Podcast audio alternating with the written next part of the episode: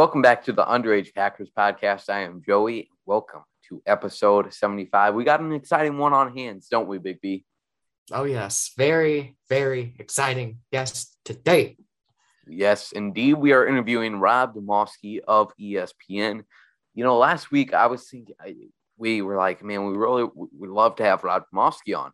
Interesting guy, uh, great at his job, uh, a lot of big stories this off season.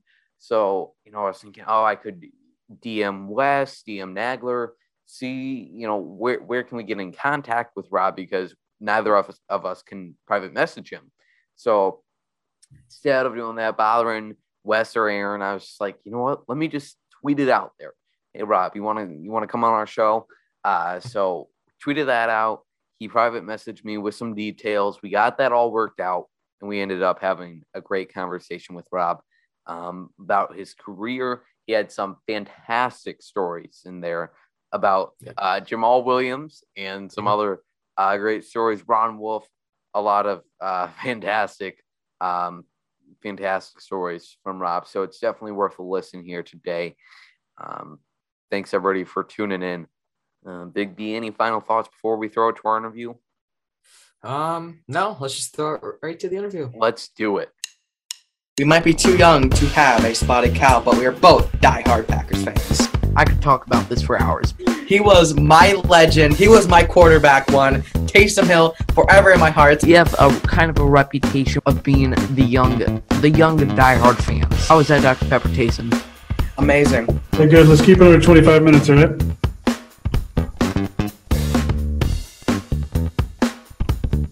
We are here with the coolest of cool dudes here from ESPN. Uh, don't mistake his bald head for Matt Hasselbeck. It is actually Rob Demovsky. Rob, thanks so much for coming on the show. Joey, Brandon, great to be with you guys. And I don't know if your standard of cool is pretty uh, low. If, if that's what uh, my my kids would not say that I'm anywhere near that. So, uh, no, I, I would I would say you're very cool. You know, I was I was just having a conversation with uh, my friend Matt Ramage this past week. Like our our version of like the guests we aspire to have on is like most people, it's players and stuff, but like Wes Hodkiewicz, Mike Spofford, you're pretty much our Davante Adams, Jaire Alexander guest interviews, you know. Well, I hope I hope then that means Wes is like uh, long snapper punter. Uh, right. Yeah, Wes Wes is the the long uh, the practice squad uh, kicker, just trying to get his name out there, build the brand. Hey, you, you gotta ask next time you have Wes on, ask mm-hmm. him how I almost ended his career before it started. oh boy! And it has something to do with him hanging up on Jim Morris Senior. oh boy, I I'm sure that's a, that's a great story, and I, am sure there's two different viewpoints. um, before we get into the less important stuff, you said something before we started recording that I, I think we just have to talk about uh, your love for Dr. Pepper. Now, I mean, I'm sure all of our viewers know that me and Big B, we have gone maybe five, six episodes in our whole run without a Dr. Pepper by our side. Um, so, so you drink one every day? Diet Dr. Pepper, which it looks like Joey, you have yep. the diet right? And right. Brandon, you've got the the full on. Have you guys tried the zero? The, I have, yes, yeah. So and and I am also partial to the fountain version of mm. of the Dr Pepper. I just think it's even better. Not that there's anything right. wrong with the regular Dr Pepper, but the fountain version just takes it up another level. So I'm all about a stop at QuikTrip for a big buddy diet Dr Pepper pretty much every day. I tried. There was like a year where I tried to kick it, um, no, and, and it, just... it didn't take. And I've been trying to get like I every once in a while I'll tweet something using the Dr Pepper Twitter handle, and I've yet to right. get anything from them. Quick story: about five years ago, Wes Wildy and I and Bill Huber tweeted something at Tic Tacs, and the Tic Tac they sent us like cases and oh cases my god. Tic Tacs, like stuff I didn't even flavors I didn't even know existed. We had Tic Tacs, honest to goodness, we had enough Tic Tacs for the four of us to divide up for like a year and a half. So I'm still waiting for Dr. Pepper to get on. That is so funny that you brought that up because me and Big B, we've been talking like these past four months when like since we've made Dr. Pepper a part of our brand, we need to get sponsored by Dr. Pepper. Like we don't even need what you just said or like full on sponsorship where we shout them out every episode, we'll do that for free. But just like send us a shirt or something, give Yeah. us some recognition, man. Like, Well, keep pushing them on Twitter. Right, yeah, we'll we'll eventually get that Dr. Pepper notice. Yes. Um, so let's start off. Uh, me and Big, we always, when we're talking to people like you, experienced vets in the journalism field, um, you know, the both of us really want to be uh, somewhere in that field uh, for a career one day. So we like to get uh, kind of realizing the most paths, and like I, I just love to look at uh, different reporters' LinkedIn pages to see all of their uh, career paths. So give us Rob, kind of a, a walk down of uh, everything you've done in life since you graduated high school, every single thing. Well, you guys are way, way ahead of me because if, when I was your age, I first of all none of this existed, but second of all, I never even thought about trying things, and so I really didn't. I mean, I knew I wanted to be a reporter. Okay, and I grew up in Chicago. Don't hold that against me.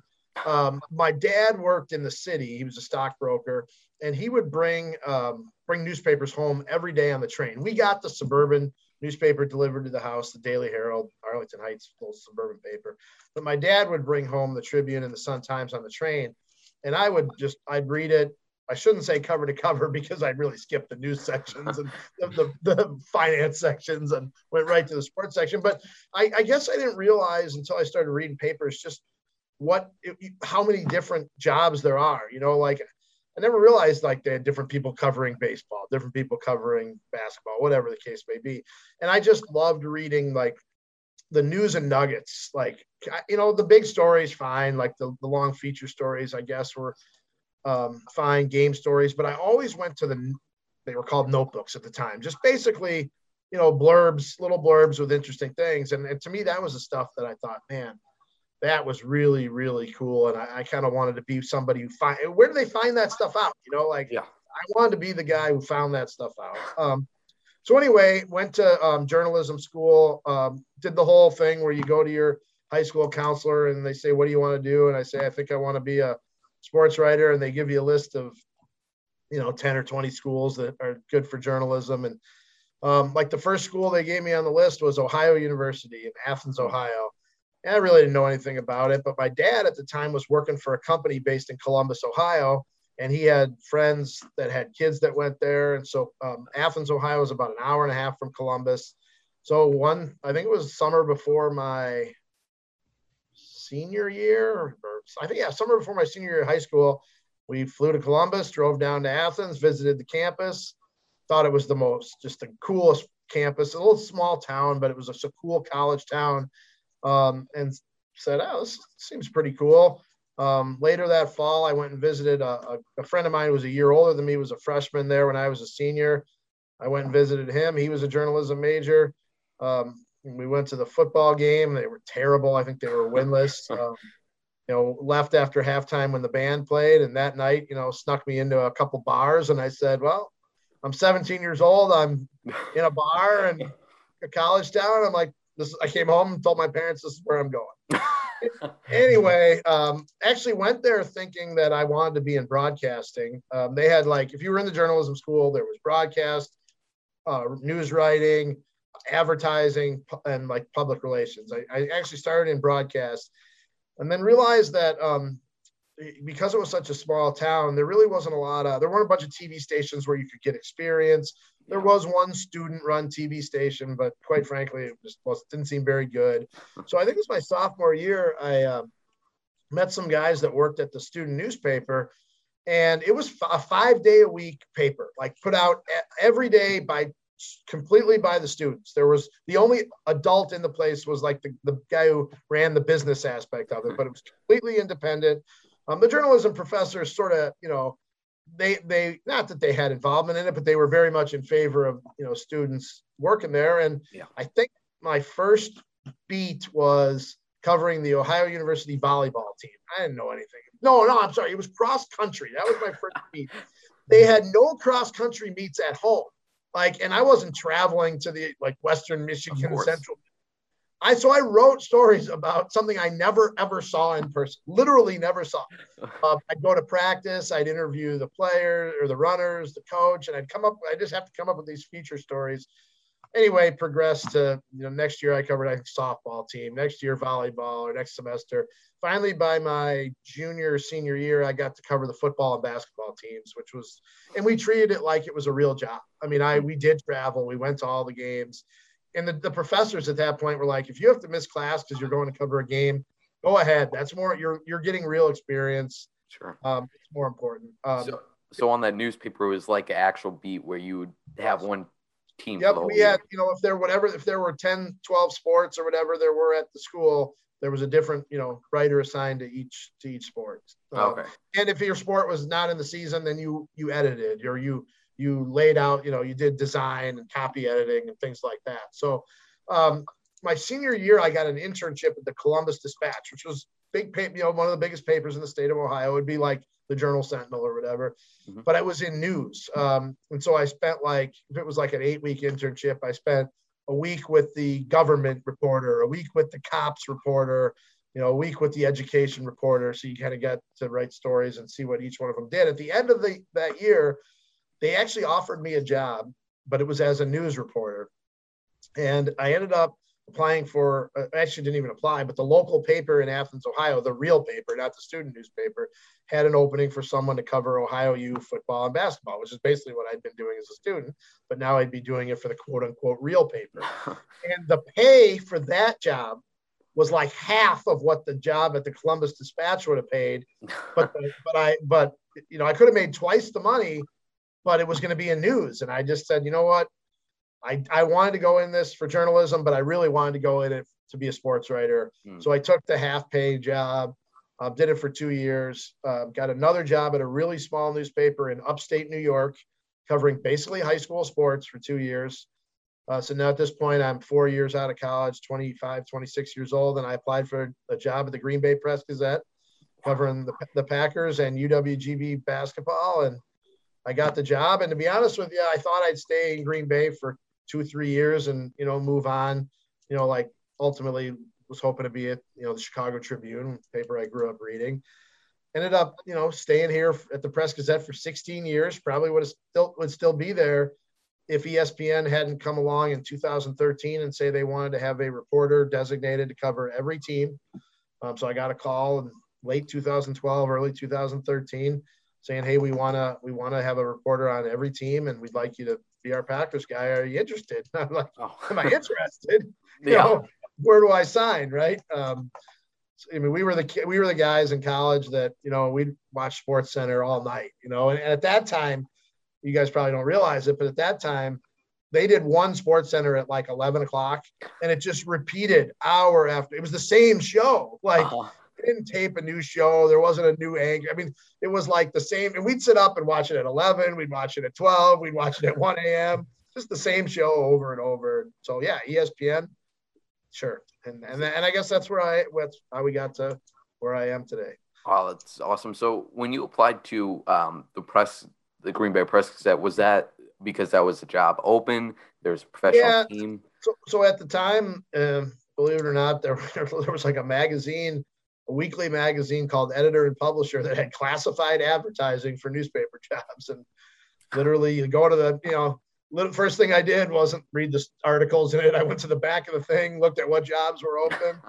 Um, and, you know, I never really thought about like, oh, living in Green Bay or whatever. When I was a kid in Chicago, my neighbors um, had a summer cottage in Shawano.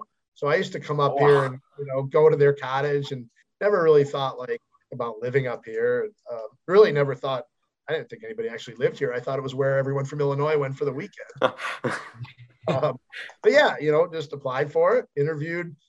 Uh, Pete Dougherty and Chris Havel took me out to dinner, and oh, um, wow. and then I got offered the job and took it.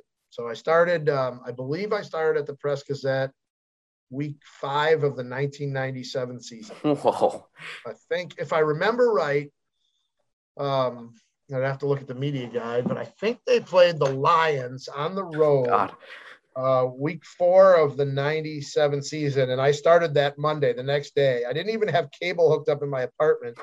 I had to go to a bar and watch the game on TV um, so that I could, you know, know what the hell happened. Uh, I'm sorry, week it was week one, two, three. The week five game was at Detroit, and I started that Monday after September 29th, 1997. The first game I covered was a home game against Tampa, and then the next week was a road game at Chicago. Man, you have uh, like a photographic memory. I don't know what the word, but like remember your first got James. I'll tell you a quick story like, about that first road game. Uh-huh. Um, and I actually ended up, I think I may have written this at some point, uh, but I didn't realize, and I would have no reason to realize this, but on road games, like the Packers front office people and their scouts, they sit in the press box with us. Okay. So, mm-hmm. like, I'm at Soldier Field, the reporters are in the front row, and like Bob Harlan, Ron Wolf, all the scouts are in the row behind me. I didn't even realize it. So we're I'm nervous, whatever, never covered a game on the road. I'm sitting there with my notebook and watching the first kickoff, and Pete Dougherty's sitting next to me. And somebody on the Packers gets hurt on the kickoff.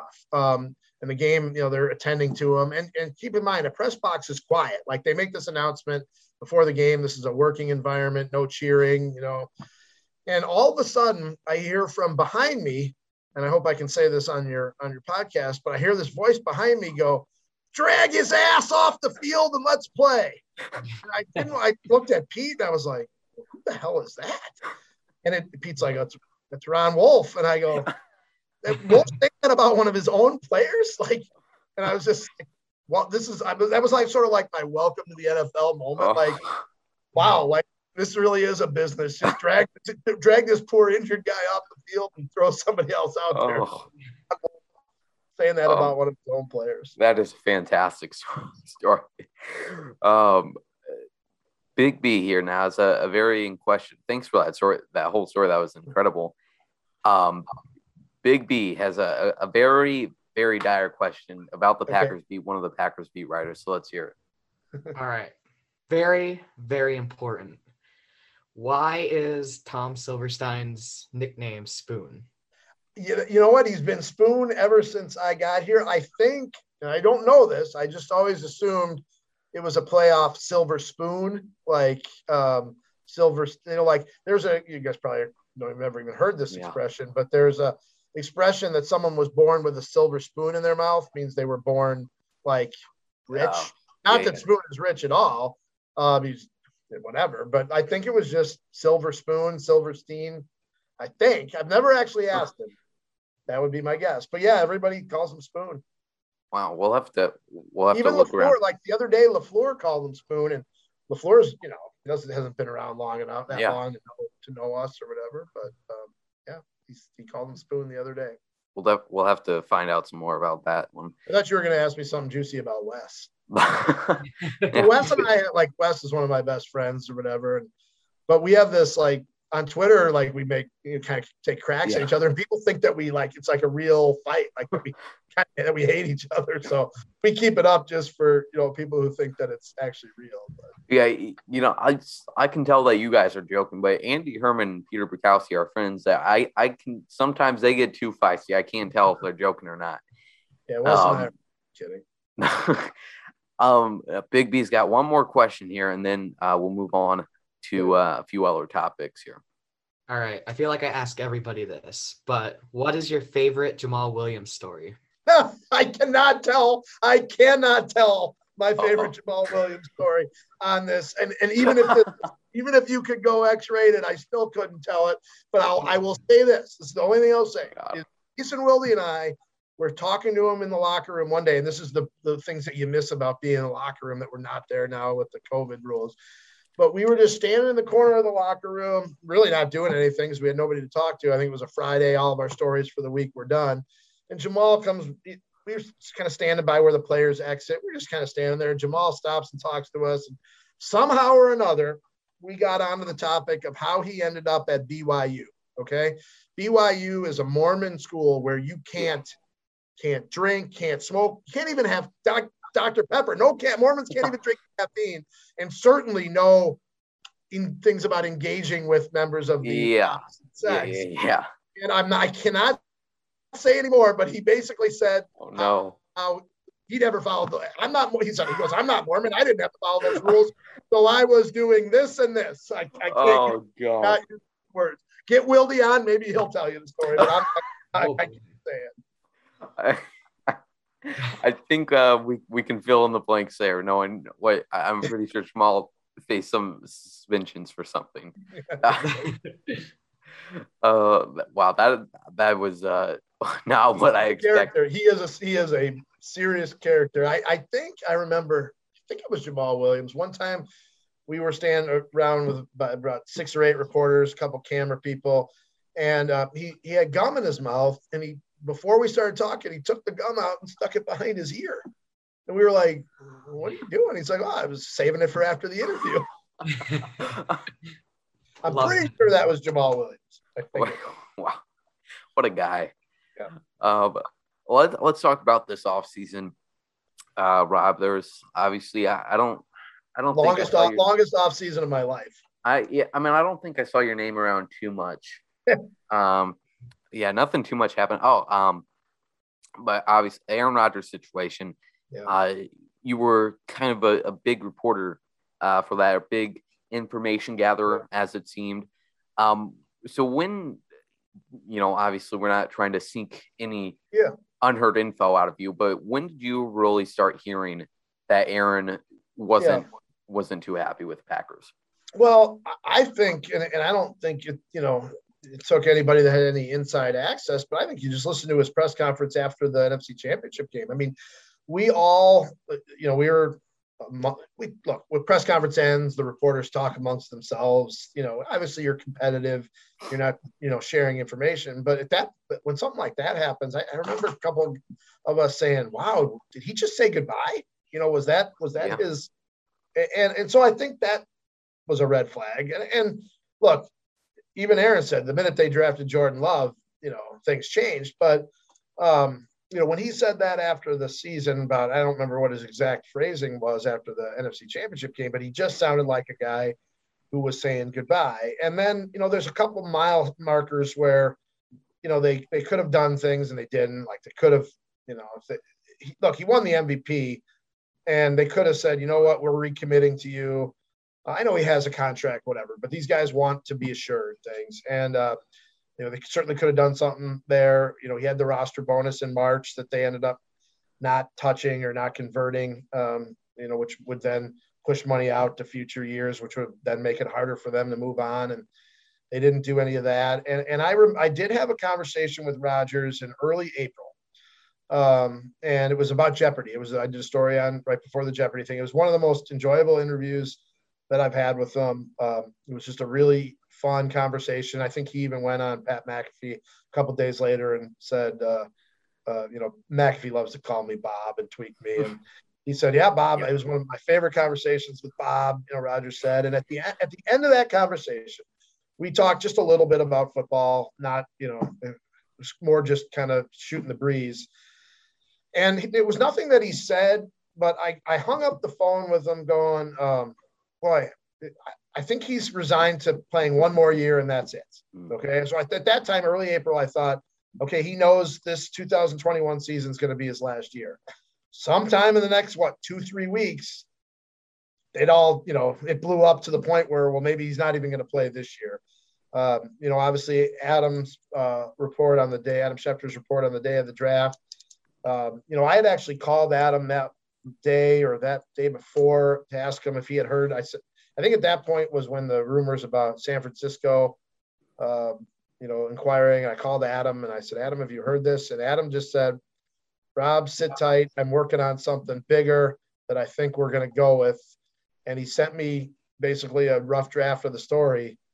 Uh, and I was like, oh, this is, this is something, you know. And he, he said, you know, asked me to tweak it or, you know, edit it and add some things if there was things that, you know, he didn't have. And, about three hours, you know, it was about three hours after I sent him the story back that he finally went to publish. And at that point, obviously, all hell broke loose. But um, you know, I think there were definitely signs leading up to to that day that you know things could go one way or the other. Yeah. Okay. Can you give us a clear interpretation of Aaron Rodgers' new agreement with the Packers? Yeah, that's a great question. Um, I think if you boil it down to to one thing, that by and we there's so much you know mumble jumbo in the contract, but by lopping off the 2023 season, um, by structuring it the way they did, it makes it easy for them to move on after this season, and it makes it, it essentially gives Rodgers the freedom to move on. So it basically gives both parties an easy out after this season. Okay. And is there any possibility he plays next year for the Packers? Sure. Yeah, there there is. I mean, I, I you know, he could come, he could say, you know, man, I really had a great year. I really enjoyed it. Um, you know, whatever I was feeling last year, you know, I don't feel anymore. Uh, sure, there's very possible. Now everyone says, well, if he wins the Super Bowl, he has to come back. I, sure, but you could also argue if he wins the Super Bowl, it's a great time to walk away and say, "Hey, yeah. I gave I gave you another Super Bowl. Um, you know, now I'm going to go try it somewhere else." And uh, look, I'm sure there's probably a lot of um, part of him that would love to, you know, do what Brady did and you know try to sort of dictate. Look, we know now that he wants more control, right? He knows that he wants control over decisions that are made about players. If you look at Tom Brady in Tampa, it looks like he has that, right? I mean, he went yeah. to Tampa, he basically signed or drafted everybody he wanted. Rodgers probably wants to, maybe he wants to do that in, in whether it's, you know, Denver or, you know, wherever it may be. Yeah. So, um, yeah. So, you know, Big B, I think there's a possibility either that it goes either way. The one thing I've learned about Rodgers is that he, um, he tends to, I don't want to say make threats about things, but he tends to say things that maybe he doesn't necessarily always follow through on.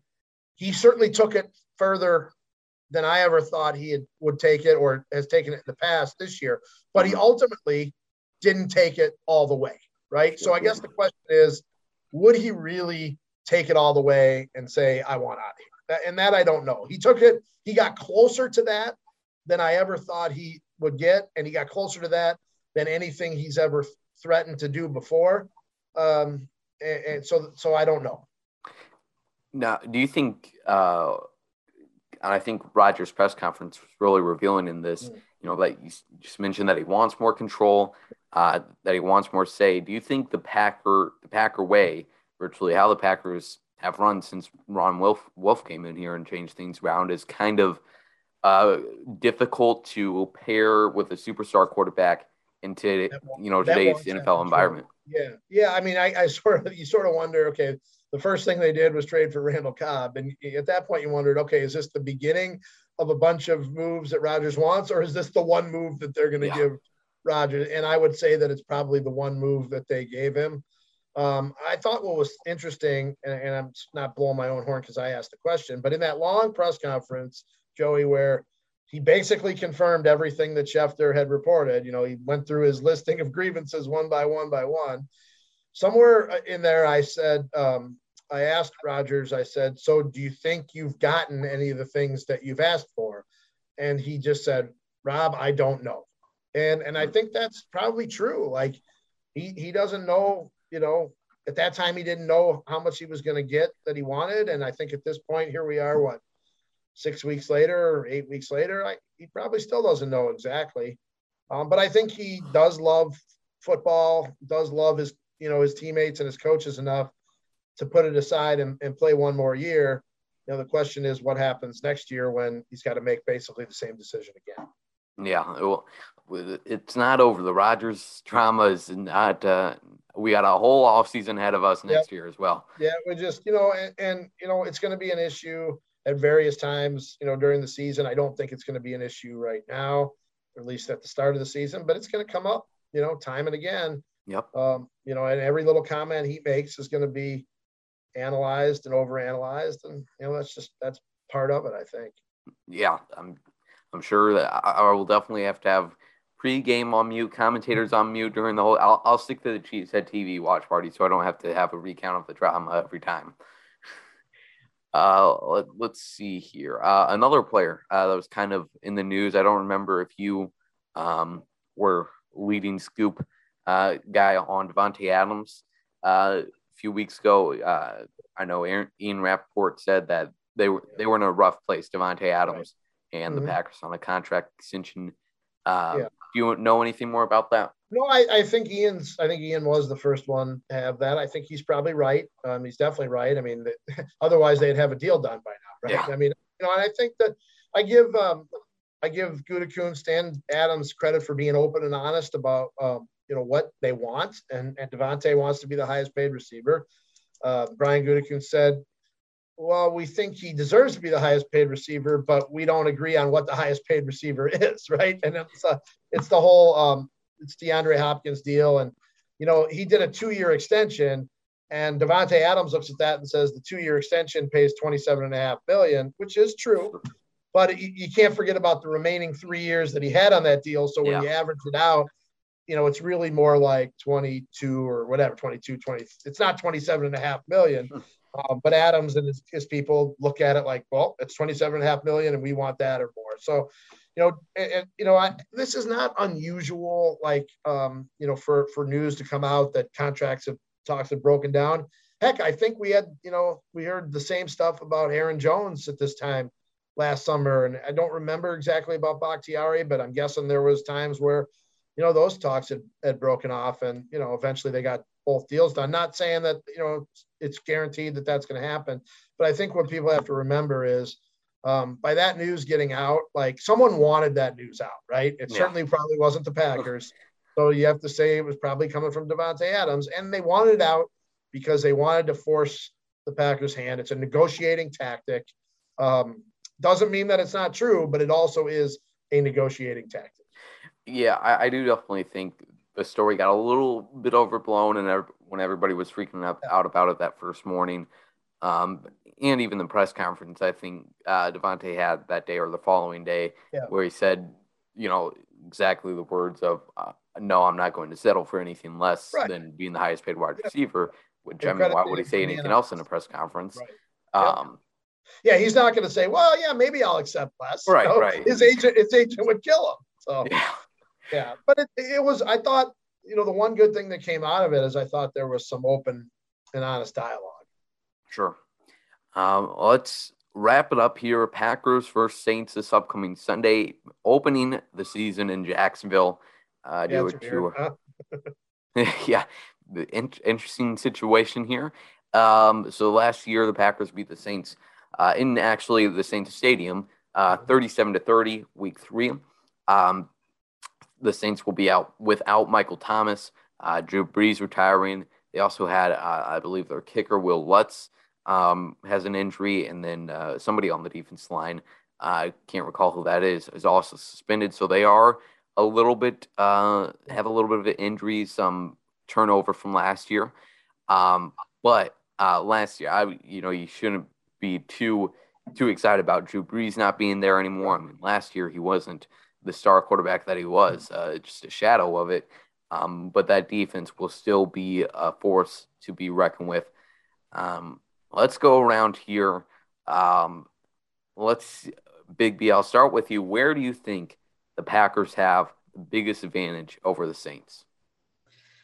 I'm gonna say the wide receivers over the corners. Um, last year, Allen Lazard had a phenomenal game versus the Saints, and um, MVS didn't really have a big game. But when you add Randall Cobb into that, it should be really fun. And Marshon Lattimore will most likely cover up Davante the entire game and don't really want to throw out Marshon Lattimore. Yeah. So the backups have to step it up. Yeah, some big opportunities for MVS, Cobb, Lazard, like you mentioned. Um, this this is a, a good question that I myself wrote in the script. Uh, I think about this here. Um, see, Alvin Kamara is definitely going to be a trouble, but I also think Aaron Jones uh, might be able to set himself up for a good game.